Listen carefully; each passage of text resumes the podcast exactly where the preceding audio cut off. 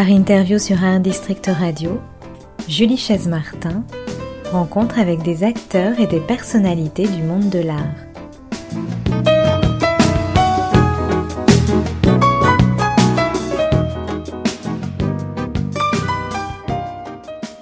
Bonjour à tous, bienvenue sur Art District Radio et comme chaque semaine, l'émission Art Interview rencontre des personnalités du monde de l'art. Aujourd'hui, je suis avec Olivia Voisin, directrice des musées d'Orléans depuis 2015 et conservatrice des collections modernes du Musée des Beaux-Arts d'Orléans. Bonjour Olivia Voisin. Bonjour. Alors, ravie de vous rencontrer aujourd'hui, alors virtuellement, puisque nous sommes par une conversation Zoom ce matin et nous allons justement parler de virtuel, donc ça tombe bien tout au long de cette interview, puisque le musée des Beaux-Arts d'Orléans se visite aujourd'hui aussi en virtuel. L'auditeur ou le visiteur a la possibilité aujourd'hui donc de se connecter sur le site internet du musée des Beaux-Arts d'Orléans pour visiter l'exposition temporaire en ce moment qui est à l'affiche, qui s'intitule Jean-Marie de la Perche, un artiste face aux tourments de l'histoire. C'est une véritable redécouverte, cette exposition. Alors je suis allée moi juste avant de faire cette interview sur cette exposition virtuelle. Et j'avoue que j'ai été complètement séduite. C'est magnifique, ce site en visite finalement 360 degrés. On appelle ça comme ça, je crois. Alors, Olivia Voisin, depuis quand on peut visiter cette exposition virtuellement? Et parlez-nous, de ce projet de bibliothèque virtuelle, puisque cette exposition est un peu la pionnière pour le Musée des Beaux-Arts d'Orléans. Alors, c'est un projet qui est né lors du premier confinement. L'exposition Jean-Marie de la Perche, qui a mis 3 ans à être préparée, avec énormément de recherches, on va en reparler, venait juste d'ouvrir et il a fallu la refermer aussitôt. Donc, c'était évidemment extrêmement frustrant. Jean-Marie de la Perche, en effet, est une découverte. C'est un artiste particulièrement atypique qui, de son vivant, donc il naît en 1771 et meurt en 1843, a tout fait pour rester inconnu, en tout cas a tout fait pour ne pas intégrer les réseaux officiels. C'est quelqu'un qui veut rester libre et qui va partir en Russie pendant 20 ans, de 1804 à 1824, ce qui a contribué aussi à le mettre hors des radars, et à son retour en France, va continuer une pratique qui ne nous arrange pas aujourd'hui, c'est-à-dire qu'il ne signe pas. Et donc, il n'expose pas au salon, il ne signe pas et travaille pour des réseaux autres, ce qui en fait finalement un ovni, puisque aujourd'hui, on le découvre à la faveur de 91 grands dessins. Et quand je parle de dessins, il s'agit en fait de petites peintures, la vie, dont 3 étaient signés et ont permis de mettre un nom sur une œuvre, et une œuvre particulièrement saisissante, puisque d'une certaine façon, il est le premier romantique français. En allant en Russie, il est totalement immergé dans une culture bien plus large que celle que l'on peut avoir en France, notamment au contact des artistes britanniques. Et il va développer une iconographie qui est celle qu'on découvrira bien plus tard en France avec Delacroix et toute sa génération. Donc c'est un pionnier, une sorte de rebelle qui va être en dehors de l'esthétique en vogue. Il est pourtant élève de David, donc il a été dans le premier atelier de David en même temps que Girodet, que Gros, va nourrir un univers très fantasmagorique, très saisissant aujourd'hui. Il est une sorte de Goya français ou de Fuseli français. Et donc il était important qu'on puisse faire découvrir cette œuvre à tous les visiteurs, et malheureusement le Covid a mis un terme à ce beau projet. Et il a fallu attendre donc la réouverture des musées pour vraiment avancer avec ExtraArt, qui est une entreprise montpelliéraine composée d'une personne qui a travaillé notamment chez Ubisoft, donc habituée des ambiances immersives, et un historien de l'art, docteur en histoire de l'art, qui lui apporte justement tout le contenu et tout, en tout cas les outils que peut attendre un amateur d'art face à une visite virtuelle, puisque l'idée n'est pas simplement de pouvoir montrer l'espace, mais de pouvoir retranscrire toutes les sensations que l'on a dans une exposition. Oui, alors comme ça, on peut se balader de salle en salle, comme si on était véritablement dans le musée des Beaux-Arts, et on voit les cartels, on voit les œuvres, on peut zoomer sur les œuvres. On a une voix off aussi qui nous raconte l'histoire.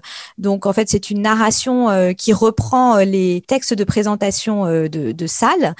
On est vraiment dans le musée, et j'allais dire, c'est presque plus la peine d'aller au musée après. allez comment ça comment vous allez finalement régler cette question du visiteur qui est chez lui, qui prend plaisir à visiter cette exposition en accès complètement gratuit et libre, hein, je précise. Alors évidemment, en cas de Covid, je comprends, puisqu'on est confiné, donc on peut vraiment pas se déplacer. Donc là, la question ne se pose pas. Mais est-ce que l'idée est de poursuivre cette démarche une fois qu'on aura retrouvé une situation normale en France? Est-ce que vous allez poursuivre cette démarche de réaliser des expositions virtuelles, ou est-ce que c'était vraiment uniquement pour la période du confinement? Alors évidemment, la période du confinement nous a confrontés à une réalité. C'est qu'à un moment donné, un projet qui a une durée temporaire bien précise, 3 mois, 4 mois au maximum, peut ne pas trouver son public. Alors tout cela semble évident, c'est la nature même de l'exposition temporaire qui reste par la suite par son catalogue. Et il y a quelque chose de très frustrant à cela. Il faut se mettre à la place du commissaire qui doit décrocher son exposition après avoir vécu des années avec son sujet. C'est un deuil éternel à chaque fois. Oui, personnellement, voilà. Personnellement, vous avez évidemment subi de plein fouet ce confinement, puisque je le rappelle, l'exposition a ouvert en février. Donc, elle n'a été finalement visible que quelques semaines. Quelques semaines, tout à fait. Et donc, la question de cette temporalité est évidemment très remise en cause par l'année que nous sommes en train de vivre. Et la question qui se pose, c'est comment pérenniser finalement une exposition? Qui n'a pas rêvé de revoir une exposition vue il y a 20 ans, ou qui n'a pas rêvé de voir une exposition qui s'est tenue avant notre naissance par le passé. En tout cas, la question a été de pouvoir répondre à cette temporalité en offrant une archive qui conserve toutes les sensations de l'exposition. Alors, évidemment, on pourrait penser que le virtuel, l'immersif en tout cas, pourrait remplacer l'original, mais je crois que les musées n'existeraient pas si l'image numérique pouvait satisfaire, ou en tout cas compenser l'original. Au contraire, les visites immersives ont 2 finalités. D'une part, garder la mémoire des expositions, et donc oui, à l'avenir, systématiquement, les expositions scientifiques seront numérisées de cette façon-là, en tout cas seront accompagnées, ce qu'il est un peu plus qu'une numérisation, pour avoir une archive immersive qui permettra, dans un coin du musée, d'ailleurs, de revoir les expositions. On aura, c'est pour ça que nous parlons de bibliothèque numérique. De chez vous, vous pourrez continuer de voir et revoir les expositions, et d'ailleurs très prochainement en application Android et Apple, à 3 heures du matin, en pleine insomnie, on pourra revisiter l'exposition de la Perche et toutes les autres. Mais il y aura aussi... Ça, c'est à partir du 11 janvier, je crois, hein, c'est ça? À partir du 11 janvier, le temps de développer les applications. Mais en même temps, il y aura un espace dans le musée avec des lunettes de réalité virtuelle où les visiteurs pourront venir revoir des expositions. Au même titre qu'ils pourront, au centre de documentation, continuer de voir les catalogues, il y aura cet espace. Et je crois qu'il faut pouvoir avancer avec les outils qui nous sont offerts. Le numérique peut faire peur, le numérique peut être synonyme de perte de contact avec l'œuvre, mais en utilisant à bon escient, je crois qu'on peut continuer d'amener les visiteurs vers les expositions et vers la connaissance finalement. C'est là tout l'enjeu. Et puis par ailleurs, il y a tous ceux qui ne pourraient pas venir voir l'exposition. C'est un public qui est finalement plus important que le public qui vient voir l'exposition. Et donc, cela permet de lui apporter le contenu. Alors, tout cela est très, très frappant, puisque le premier jour de lancement de cette visite immersive interactive, 40% de la fréquentation a été américaine. Donc sur 460 visiteurs, 40% étaient américains. Donc cela montre que l'intérêt est aussi de pouvoir amener un contenu vers des publics qui ne pourraient pas venir. Alors, en temps de Covid, c'est évident, mais cela concerne aussi des personnes qui seraient en situation de handicap, qui habiteraient loin, qui n'auraient pas la possibilité de se déplacer pour X raisons et qui vont pouvoir, malgré tout, avoir accès, alors on pourrait dire à un ersatz, puisqu'il s'agit d'une version numérique, mais que nous avons poussé au maximum de la sensation immersive, vraiment, pour donner retranscrire finalement la très belle scénographie de Nathalie Crinière, les enregistrements de voix qui ont pu être faits, les douches sonores que l'on peut retrouver dans les cartels, le contenu des cartels, qui finalement font que les voix off, comme vous disiez, qui permettent aussi de ne pas avoir de temps de lecture trop long si on veut simplement se contenter de la version audio. La musique aussi, qui est finalement ce qu'on voudrait pouvoir mettre dans une exposition et on ne pourrait pas pour des causes de brouhaha. On a une version immersive qui nous plonge pendant une demi-heure, une heure selon le temps de visite dans le monde de Jean-Marie de la Perche. Pour revoir une exposition, le plaisir de revoir une exposition qu'on aurait manqué ou qui aurait eu lieu il y a quelques années et qu'on n'a pas pu voir pour plein de raisons. Cet aspect d'archive en fait et de mémoire du musée qui est fondamental aussi hein, pour la recherche et puis pour l'histoire. Est-ce que du coup ces expositions virtuelles qui reprennent donc l'exposition réelle, seront visibles dès l'ouverture de l'exposition réelle ou est-ce que ce sera une manière de revoir justement l'exposition et donc ce sera accessible plutôt une fois que l'exposition réelle aura eu lieu, comme une sorte de remake ? Alors, il faut toujours laisser du temps au temps. Et pour réaliser ce travail, il a fallu cette fois-ci plusieurs mois entre la numérisation de l'espace qui a eu lieu en juillet, l'intégration des textes, le traitement de chaque œuvre indépendamment, afin d'avoir vraiment un rendu le plus fidèle possible aux couleurs. L'intégration des voix, les enregistrements. Il y a eu énormément d'étapes qui nous conduisent jusqu'en décembre. Donc, il sera difficile de pouvoir proposer dès l'ouverture des expositions le contenu, dans la mesure où il faudra laisser le temps de pouvoir réaliser tout ce contenu. Oui, effectivement. Et ce que j'entendais par là, c'est que, à mon avis, effectivement, c'est pas plus mal, dans le sens où les visiteurs, l'idée, c'est quand même que les visiteurs viennent toujours au musée. Et en même temps, je crois foncièrement que voir un projet dans une version numérique ne peut que donner envie de le voir en vrai. On voit passer des œuvres en permanence dans des catalogues, sur Internet. Et les musées sont toujours pleins à craquer parce qu'à un moment donné, l'envie de voir l'original est plus forte. Et voir l'image, qui ne reste une fois de plus qu'un ersatz de la réalité, donne envie de voir la réalité. Et je suis convaincue que ces expériences immersives qui permettent d'avoir un similé de l'exposition ne peuvent que promouvoir ce que l'on propose en vrai, avec l'envie de voir le tableau, les tableaux. Disons que c'est une façon de voir aussi un peu à l'avance ce qui nous attend. Alors, avec un aspect négatif, c'est qu'une fois qu'on a visité l'exposition de manière virtuelle, il n'y a plus les effets de surprise qui peuvent être ménagés. Évidemment, c'est tout le travail de scénographie. Mais hormis ce détail de l'effet de surprise qui pourrait disparaître à la visite réelle, je suis convaincue que le numérique, utilisé à bon escient, ne peut être qu'un moteur de plus pour une visite sur place, pour se déplacer et voir l'exposition. À votre connaissance, c'est la première fois qu'un musée des Beaux-Arts conçoit une telle exposition virtuelle ? Alors, nous avons fait partie des premiers à nous lancer dans l'aventure. Il y a différentes façons de faire une visite virtuelle. Certains prestataires nous proposaient de venir filmer et mettre en ligne 2 jours plus tard. Avec plusieurs mois de travail, évidemment, c'est un autre produit que nous avons choisi, beaucoup plus coûteux d'ailleurs. Mais quand on s'inscrit dans la durée, puisque l'idée est que l'exposition soit visible à jamais, il est préférable de la faire le mieux possible. Donc, d'autres musées, depuis, ont lancé des visites virtuelles. Et je tiens à souligner la différence entre une visite virtuelle et une visite immersive. Il y a une expérience de connaissance, de découverte, qui est beaucoup plus complète. Donc, beaucoup de musées se lancent actuellement dans cette démarche et c'est absolument formidable puisque particulièrement avec la fermeture des musées, il est important de pouvoir maintenir le lien avec les visiteurs et de pouvoir donner des contenus. Et on le voit par d'autres biais, notamment des vidéos que nous faisons quotidiennement sur le Facebook du Musée des Beaux-Arts, nous touchons un nouveau public. Nous avons énormément de nouveaux followers qui nous envoient des messages d'ailleurs très réconfortants par les temps qui courent en nous disant qu'ils viendront nous voir et voir les collections à la réouverture et qu'ils découvrent le musée par ce biais-là.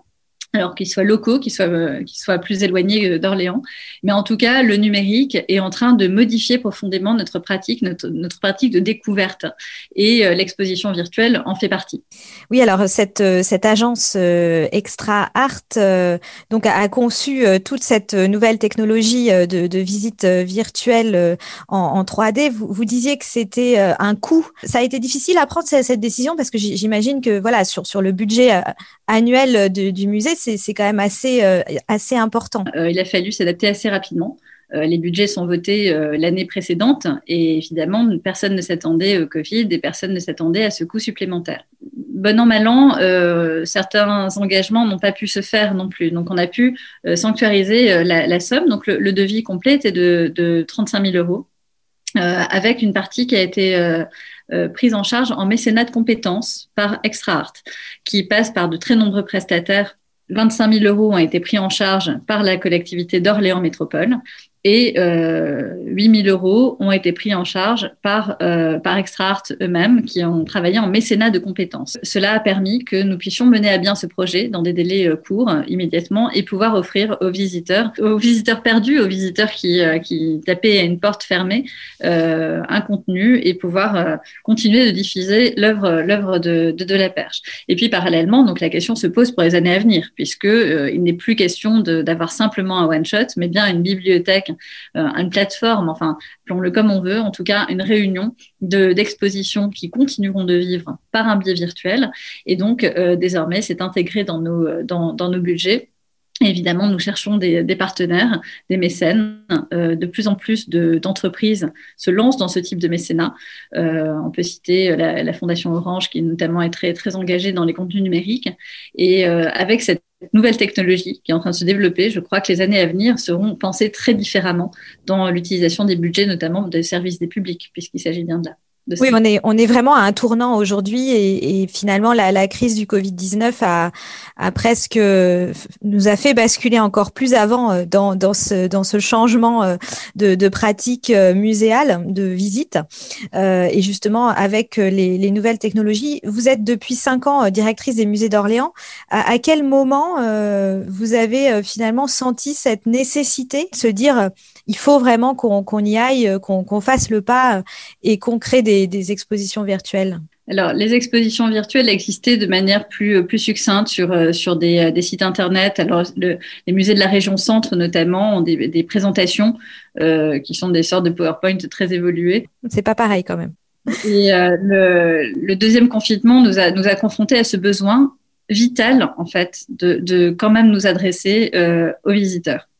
Je dirais que c'est presque un besoin égoïste qui a été très fort pendant le premier confinement où les équipes n'avaient pas accès au musée, où j'étais seule dans le musée avec d'autres conservateurs qui ont pris les rotations par la suite. Mais seule, on ne peut pas produire de contenu.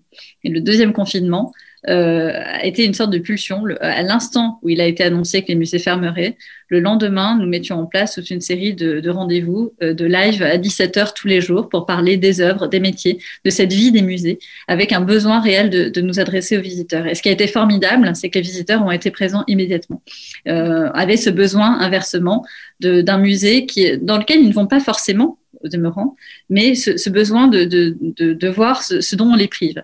Et c'est ça qui est formidable. Finalement, ce patrimoine, c'est celui de tous les Français. C'est un patrimoine commun. Et au moment où on dépossède les usagers de ce patrimoine, ils ont envie de le découvrir. Et donc, par le biais du numérique, qui aujourd'hui est facile à mettre en œuvre, hein, il suffit d'un smartphone et d'une caméra, on peut continuer de faire vivre les collections. Donc, c'est un besoin d'ailleurs qui a été vécu par plein de musées. Ce deuxième confinement a été très riche en créativité hein, de tous les côtés, des musées avec de gros budgets, des petits budgets. Et tout le monde s'est lancé dans cette aventure. Puisqu'on le voit, on touche d'autres visiteurs, et notamment des publics empêchés, notamment des personnes dans des EHPAD qui n'ont pas la possibilité de se déplacer et qui nous regardent. Et voilà, ce sont des aventures humaines très, très importantes pour les musées qui, évidemment, cherchent, et c'est particulièrement vrai pour les musées d'Orléans, à développer ces publics. Nous avons des partenariats avec des associations qui, grâce aux vidéos, ont pu continuer. Les scolaires ne pouvaient pas venir au musée, qu'à cela ne tienne. Les contenus ont été filmés. Et finalement, au lieu d'avoir une visite faite en présentiel, terme horrible qu'on utilise désormais, eh bien, désormais, plus de professeurs peuvent avoir accès sur la plateforme YouTube, sur la chaîne des musées d'Orléans, à toutes ces vidéos. Et donc, on développe finalement le rapport que les scolaires auront au musée. Oui, alors ce qui est formidable quand je vous écoute, c'est qu'on sent déjà l'enthousiasme vraiment très, très fort. Et finalement, vous avez presque déjà, parce que c'est très récent évidemment, cette démarche, ça a été mise en place là à l'automne pendant le deuxième confinement. On sent déjà cette joie de voir la réaction du public, presque déjà un impact finalement sur cette initiative, alors qu'on n'a pas beaucoup de recul encore. Non, mais la réaction du public a été immédiate. Le premier mois, nous avons eu 300 nouveaux followers, en plus de tous ceux qui nous suivent. Donc, c'est très, très enthousiasmant. Alors, avec un public qui de tous les âges, il est toujours plus facile aussi de venir voir ce qu'on connaît. On n'aime jamais plus quelque chose que quand on le connaît et qu'on le comprend. Et donc, ces premiers outils ne sont pas des ersatz de visite, ne sont pas des remplacements de contact avec l'original, mais presque des premiers outils pour savoir ce qu'on verra. Quelque chose qui peut dédramatiser une fois de plus la visite au musée, donner envie. Et donc, je suis convaincue que la réouverture ne se fera pas non pas dans la foule et la cohue, comme peut-être dans les grands magasins, mais de manière intelligente avec des personnes nouvellement passionnées qui renouvelleront nos visiteurs. Oui, alors 2021 sera sûrement une année cruciale aussi hein, pour vous, pour voir justement au niveau de la fréquentation du musée, de la fréquentation de cette exposition virtuelle sur Internet. On espère que l'exposition pourra rouvrir ses portes peut-être le 7 janvier. Bon, ça c'est encore évidemment malheureusement une grosse interrogation. En tout cas, Jean-Marie de la Perche est à portée de clic, comme on dit. Jean-Marie de la Perche est à portée de clic sur le site expo-de-la-perche.extraart.fr et il faut évidemment, c'est une application très lourde, donc il est préférable de la visualiser avec Firefox ou Chrome pour avoir vraiment tout le contenu. Et à partir du 11 janvier, dans les transports en commun, depuis son canapé, en application Android et Apple, gratuitement. Expo de la Perche et continuer de la voir éternellement. J'espère que les visiteurs auront plus envie de venir voir avant la fermeture les œuvres en vrai, d'autant plus que je tiens à saluer et à souligner l'engagement des prêteurs. L'exposition a ouvert le 1er février 2020, elle fermera ses portes le 24 janvier 2021, c'est quasiment un an. On a dépassé toutes les frontières, toutes les limites des expositions habituelles qui durent 3 à 4 mois. Alors évidemment, de nombreux mois ont été dans le noir, donc les œuvres n'ont pas souffert de la lumière, mais il faut vraiment souligner cette générosité des prêteurs qui ont accepté d'aider ce projet scientifique rare, parce qu'il est très rare de découvrir un artiste de cette importance. La dernière fois, c'était Georges de la Tour en 1934 dans Les Maîtres de la Réalité. Et bien voilà, aujourd'hui, c'est Jean-Marie de la Perche à Orléans. Voilà, donc un peintre très tourmenté avec une touche très tourmentée, comme vous l'avez dit, donc une touche pré-romantique, voilà, très très belle à découvrir. Donc dans cette période tourmentée comme le peintre. Merci beaucoup Olivia Voisin. Je rappelle que vous êtes directrice des musées d'Orléans, également conservatrice des collections modernes du Musée des Beaux-Arts d'Orléans, commissaire de cette très très belle exposition Jean-Marie de la Perche à découvrir sans plus attendre donc pendant ces festivités de Noël aussi. Voilà, donc merci à vous, merci beaucoup.